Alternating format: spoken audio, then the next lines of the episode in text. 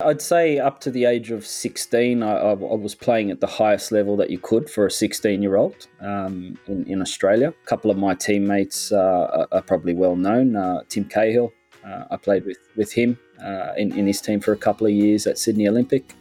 Um, I, I, played alongside um, Lucas Neill a, a few times uh, when I was younger as well. This is Property Investory, where we talk to successful property investors to find out more about their stories, mindset, and strategies. I'm Tyron Shum, and in this episode, we're speaking with Fabian De Marco, Managing Director of Commercial and Construction Capital. We'll hear how he juggles a business and his own personal investments. He'll share some life lessons from a self proclaimed former party animal and the difference between loving the game of soccer and living it.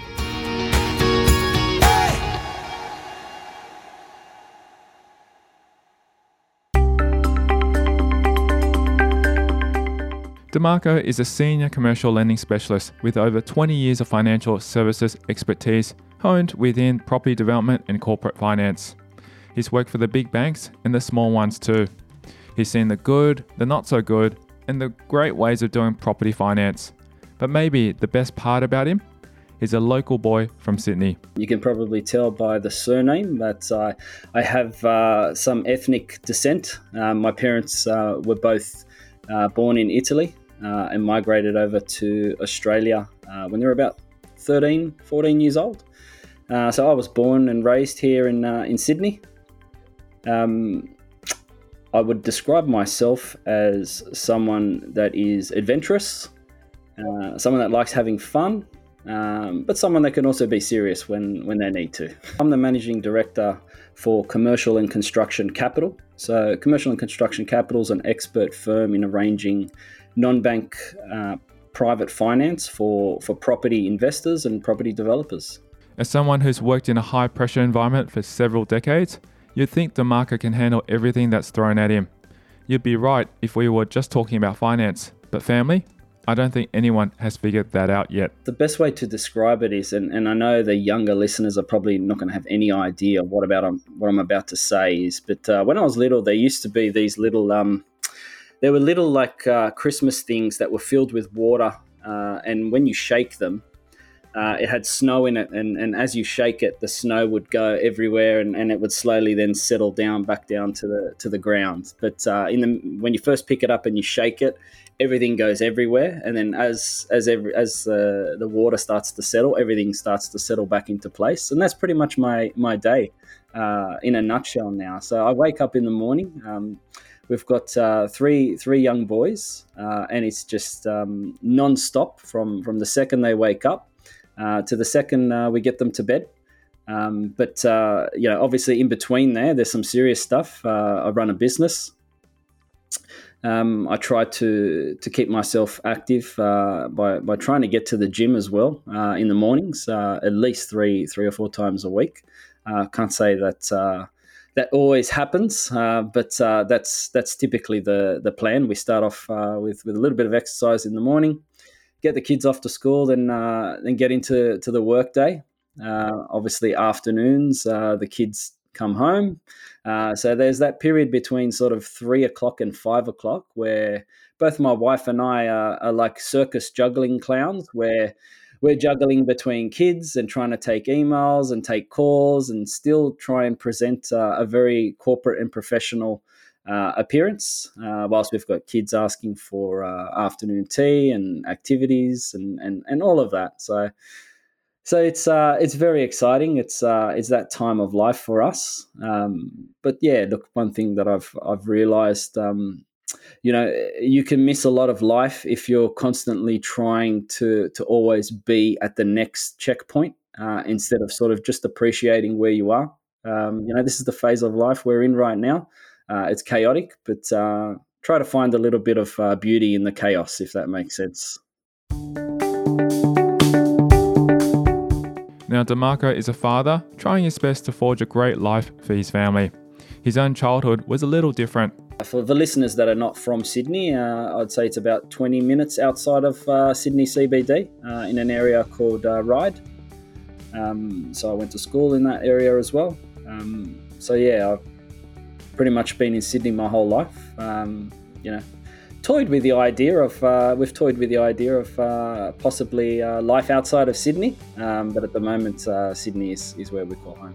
The best memories I have is is sort of uh, just playing with with uh, with your cousins on a weekend or after school. Um, you know, whether it was we did everything. We, would play soccer, we'd play cricket, we'd chase cicadas, uh, you know, knock on the neighbours' uh, doors and, and, go and play in their backyard. There's a lot of things that kids don't, I think, have the opportunity to do today.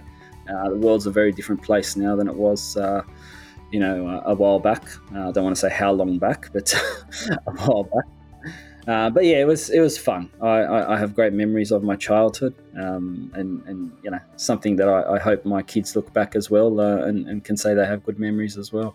In the modern world we live in, great memories can look different to every new generation. My little one was uh, at the TV the other day just trying to swipe and change the channel. I mean, he doesn't. Uh, uh at, at, first, we looked at him and said, like, what's he doing? But then we thought, why wouldn't he do that? Every single device he touches, he can touch and swipe it and move it, and it looks just like a giant iPad. So, you know, it would make sense. Um, but uh, that, yeah, that's. I mean, that's the future. Uh, obviously, um, you know, uh, it's a balancing act. You know, you, you, try to to sort of not expose them to too much technology um, because obviously you want their their brain to develop organically.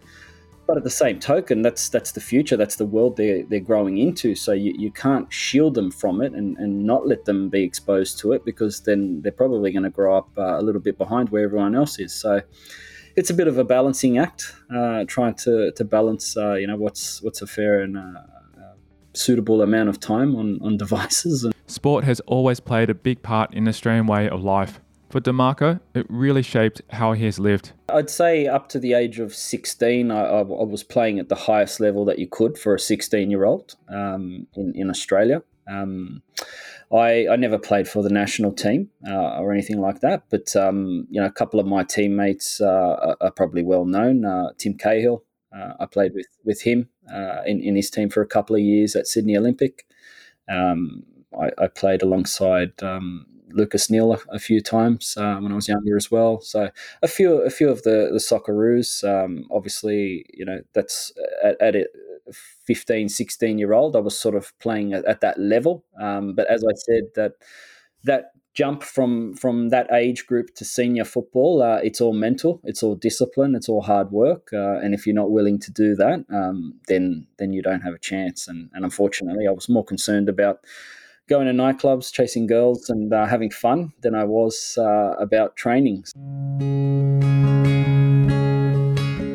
Hindsight is a powerful tool that we are all presented with about a decade too late. I had a lot of fun. I definitely can't can't deny that. I had a lot of fun uh, in my twenties. Um, obviously, you know, hindsight is is a beautiful thing. Um, but but yeah, it, it's it, it was uh, a lot of great lessons learned. To put it that way. There's no doubt, uh, you know, being a professional footballer. Sorry, when I say football, I'm referring to soccer. I just habit uh, by, by calling it football. But um, yeah, but being a professional uh, in that sport, um, you know, you're pretty much set. Um, if you play anywhere in Europe, you, you, should be, you know, provided you invest your money wisely, um, you should be financially set for the rest of your life.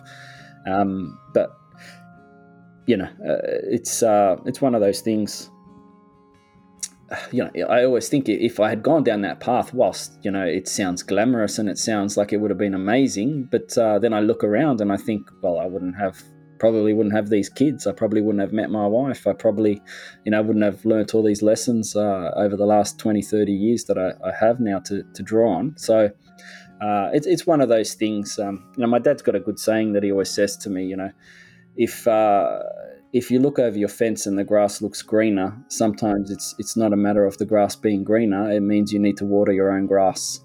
So, you know, so um, so yeah, I always sort of look around what I have, and um, you know, I'm quite grateful for for what I've got. Yeah. From footballer to financier, something had to happen in between. De Marco says his journey wasn't as profound as some others, but it did lead him to the best outcome he can think of, and it's not his job. I sort of um, you know, I, I, thought, what, what's the easiest uh, job that I could get that sort of, uh, you know, fits with my personality and, and, and what I like. And, you know, when I was 18, 19, I was quite a, a sociable person. Um, I, I, enjoyed music. Um, so I, I, I approached um, in Parramatta Westfields, there was a, a, clothing store, like a young, hip clothing store. Um, I approached them and just said, look, if you have any casual work, um, you know, I'd love to you know work. For, I mean, for me, it was uh, you know you go into a shop, you say hello to people, and, and there's music blaring. Uh, it was just uh, you know a fun fun thing for me to do, and I thought they're going to pay me for this too, even better. You know, so so I worked in in in that sort of uh, role for. I'd say a year and a bit, two years. Um, towards uh, when I got I was around 21, I met my wife who was working two doors up in another shop, a few doors up in, in, in another shop at the time.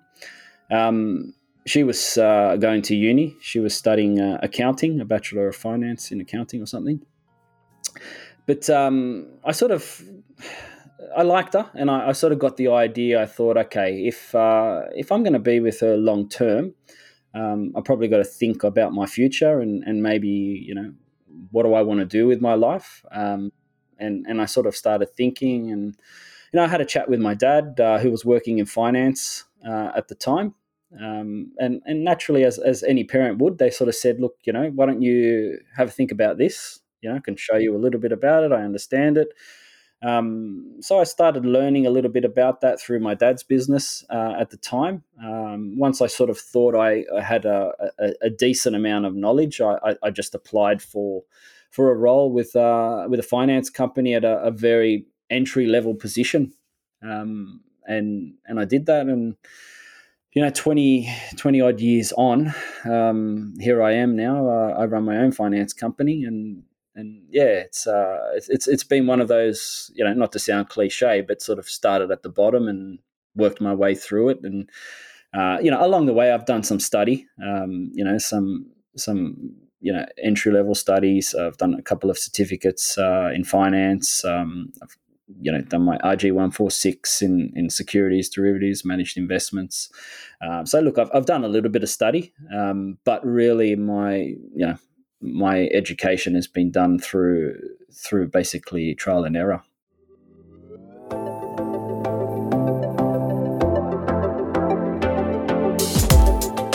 Coming up after the break, we dive into De Marco's personal property encounters. Usually, when you go to buy, and any any of your listeners who buy property, um, and, and I'm talking about when you're buying a property that you're most likely going to live in, you usually make a decision within the first 20 seconds of sometimes even just approaching the property, you can make a decision about whether this is going to be it or not. The reasons why the words emotion and property should never be seen together. But if you're buying something for investment and, and the, the purpose of that acquisition is to give you either a profit, uh, capital growth, or uh, income, uh, then you have to be smart. How looking for a forever home changes your mindset. But the second we stepped inside and went out onto a balcony, uh, it wasn't that it had a spectacular view or anything. Uh, the view was okay, but um, just something about it was so serene. Uh, we fell in love. And that's next. I'm Tyron Shum, and you're listening to Property Investory.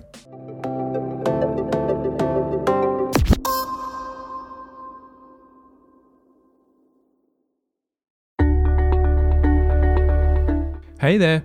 Over the years, I've built up a portfolio of properties, and it's been great to see capital growth. But the challenge I face is the passive income has been quite poor, providing a net return of 3 to 4% per annum.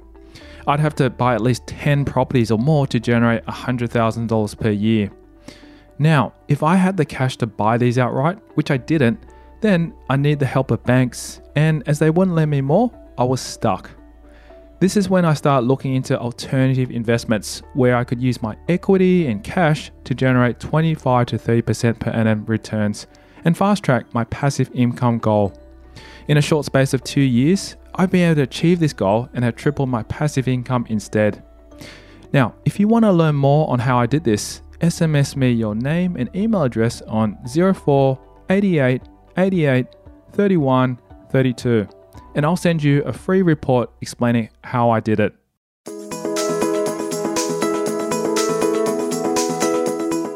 While De Marco learnt the tools of the trade by using them on the job, he already had a natural disposition for finance, at least at the core level. I like numbers. Numbers make sense to me. Um, I like money. I like making money. I like understanding how money is made. Um, and I like property. So, property is, is something that really interests me. Um, now, whether that's property investment, property development. Um, so, when when sort of thinking about you know the idea of finance and and you know when I talk finance, I'm talking about I'm working in finance to do with financing property, so buying and selling of, of property. So um, the, the two sort of excited me. I, I, I sort of um, I like that idea. Um, I, I, like numbers. Um, what's what's crazy when I say I like numbers? Uh, one thing that might shock uh, people is that uh, in year 11 and 12, I, I did not do mathematics uh, as a selected uh, subject. But uh, back when I was in year 12, it was possible. I didn't do mathematics, but um, look, I, I, don't mind admitting it because I'm, I'm, actually like quite good with numbers now. So, so um, yeah, I actually. Um, my wife will kill me for saying this, but many, many, many years ago, she she was interviewing for a job, and and it was one of the tests she had to do was uh, an online mathematics. It was like a quick. They quickly flash a question up, and you got like five seconds to answer it. And it was one you do it at home. I sat next to her, and as the questions came up, I just gave her the answers like lightning straight away, and she scored. They came back and said, "This is the highest score we've ever had on this test." I said not bad for someone that didn't do mathematics in 11 and 12. So my day-to-day uh, role, I, I, probably crunch, uh, you know, four or five feasibilities, uh, you know, a day sometimes. Of course, playing with someone else's numbers is one thing. Putting your money where your mouth is is often where the rubber hits the road. For De Marco, this rings true even outside the world of investment. The first purchase uh, would have been uh, how long ago now? About 20 odd years ago now, almost um, a little bit, maybe a little bit less. Um, obviously, uh, just getting married, um, we were looking to, to buy a property. Um, at that stage, we weren't sure whether we wanted to buy it as an investment or, or, or one to live in. Um, but um, it, it, was, uh, I remember it was uh, quite nerve wracking. you know, uh, we found one that we, we fell in love with um, which, uh, as as anyone knows, is is puts you in a very difficult position when it comes time to try and negotiate price. Um, you know, we, it was one of those properties where it was a it was a two bedroom apartment in uh, in Hunters Hill. Um, at first, when when you looked at it, we thought, look, it looks nice, but I don't think uh, it will be the one. You know, usually when you go to buy, and any any of your listeners who buy property, um, and, and I'm talking about when you're buying a property that you're most likely going to live in, you usually make a decision within the first 20 seconds of sometimes even just approaching the property. You can make a decision about whether this is going to be it or not. Um, not always, but you know, nine times out of ten, you know, you can approach a property and straight away, I don't like this street, I don't like the driveway, I don't like this. And you, this one was was a bit weird. Um, approaching it, we we said uh, no, I don't think so. Uh, it looks like it's uh, the road looks a bit too busy and this and that. But the second we stepped inside and went out onto a balcony, uh, it wasn't that it had a spectacular view or anything. Uh, the view was okay, but um, just something about it was so serene. Uh, we fell in love, um, and immediately we asked for a contract of sale and um, and just started the negotiating process. Um, so it was um, it was very exciting. Um, the most exciting feeling we had was, uh, I suppose, when they accepted our offer. We went to the offices and um, and signed the contract, uh, and that excitement was swiftly followed by sheer terror once we settled and got the keys and went to visit the property and realized just how bad a condition it was internally. So, we didn't we didn't uh, you know when you go to look at a property you know you don't check little things like windows. Do the windows open properly? Are they jammed? How do the doors open?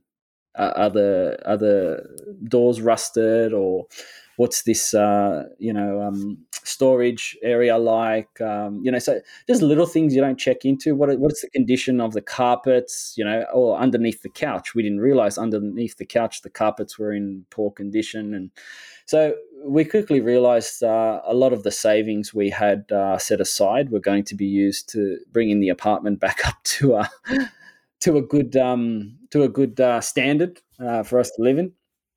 Um, but it was exciting. Buying property to invest in was a bit of a shock to De Marco's system. It's more transactional, theoretical, and sometimes even downright taxing, in more ways than one. We later bought uh, another uh, villa, which uh, in Putney, um, which was uh, a, a, similar experience. Um, we we didn't particularly fall in love with it, but we, we fell in love with what we could do with this uh, place. So this was something we bought and thought we could completely strip down to to the bricks uh, and rebuild the inside. Um, look, both properties, I'd say, if you were to look at them as investments, as let's say you were buying to renovate and flip, uh, I'd say we would have done well on both of them. Um, but the it's it's it's quite uh, I don't know if uh, a lot of your listeners I'm sure have been involved in property renovations and and, and flipping and selling. Um, it can be a, a pretty draining experience uh, trying to coordinate things and uh, all of a sudden uh, a quote has gone from you know 2000 to three and a half thousand because of something unexpected and uh, all of a sudden, you know, you're getting carried away with picking expensive tiles for the kitchen and the backdrop, and the, you know, so it, eh, it, eh, the budgets can blow out, uh, costs can go up. Um, but uh, overall, I think it was uh, enjoyable experiences. Uh, we, we, really liked it. financially, I'd say the second property was was more of a break even transaction. Um, but uh, yeah, it, it's it's uh, fully enjoyable. It's always something you know you, are thinking about when whenever you're. I mean, when you're young and you're buying a property to live in, uh, it's not most of the time in today's day and age doesn't end up being a house or the property you stay in forever because naturally family grows and you need more space. So, um, so they're always sort of bought with a, a view to become an investment. Um, but, uh, yeah, it's um, yeah, it's it's easy to get carried away when you when you start uh, renovating and, and dressing it up, um, and you sometimes got to remind yourself, look, we're not going to be here forever, so I don't need the you know the ten thousand dollar bench top. It's this scenario where feelings and property became involved that De Marco says can be so damaging not because he's heard about it, but because he sees it every day. I have to say, um, you know, the properties we've invested in, we, have also invested in uh, a commercial office uh, in the city before, um, which was um, probably out of the three three investments, uh, I'd say was probably by far the best one. Um, so look, um, I, wish I could say we've had a really bad uh, experience uh, on on property investing, but uh, look, I've seen some some horror stories, um, and uh, look, I'd say the the the one thing that I would probably be wary of most uh, if I was investing in property is is not to overcapitalize in the beginning. Um, if if you're buying a property for investment purposes, um, you know it has to you know the only the only property purchase where I would go all out and, and not be worried too much about it is is obviously a property that that's going to be your forever home you know because in that instance you're going to enjoy it you're going to be there. But if you're buying something for investment and and the, the purpose of that acquisition is to give you either a profit uh, capital growth or uh, income uh, then you have to be smart.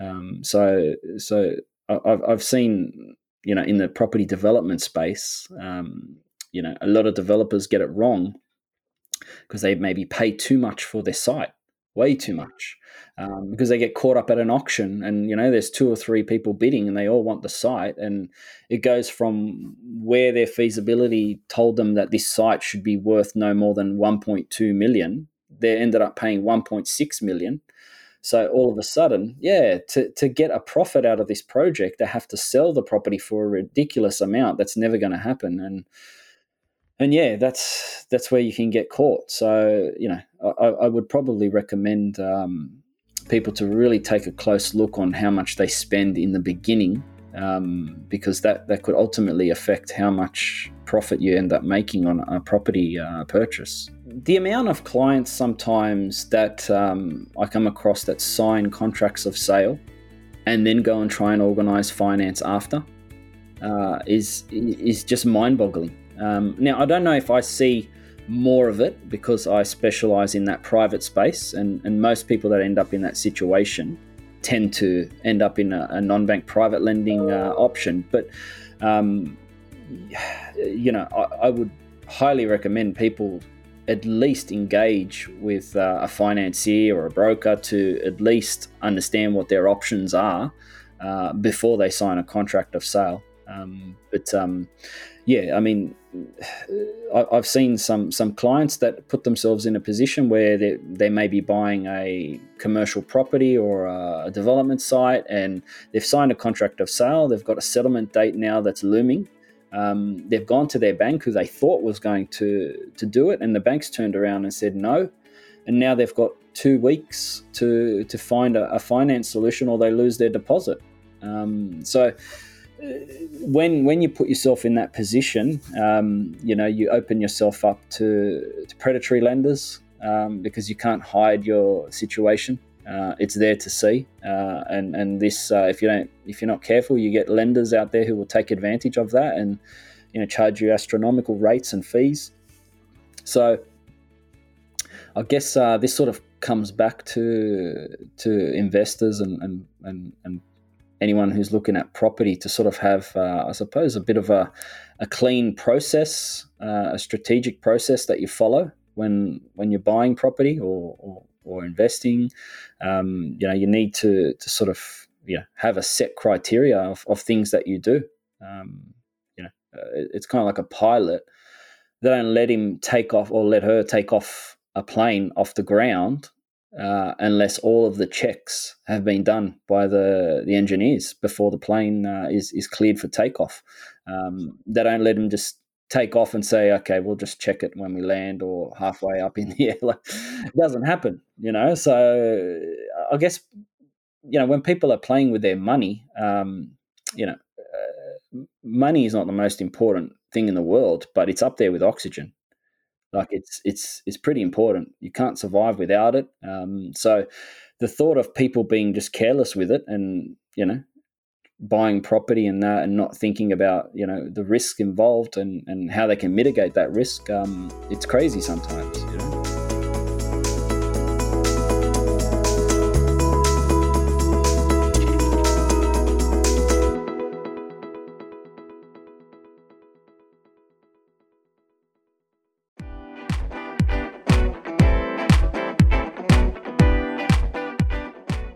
Fabian De Marco's story continues in the next episode of Property Investory. He'll tell us the most common qualities of successful property projects. The developers I see around me that are the most successful are the ones that prioritize working with trustworthy and reliable people. An approach to measuring success that makes life seem a lot simpler. I'd say probably about six months ago, I, had this moment uh, where universe sort of tapped me on the shoulder and, and, and sort of said, here you go. Here's a little bit of wisdom that you you would desperate need of. The ins and outs of the modern money marketplace. If you tick that criteria, you now have a, a myriad of uh, possibilities on on how to source financing and supply and demand because there are so many of them out there. And that's next time on Property Investory.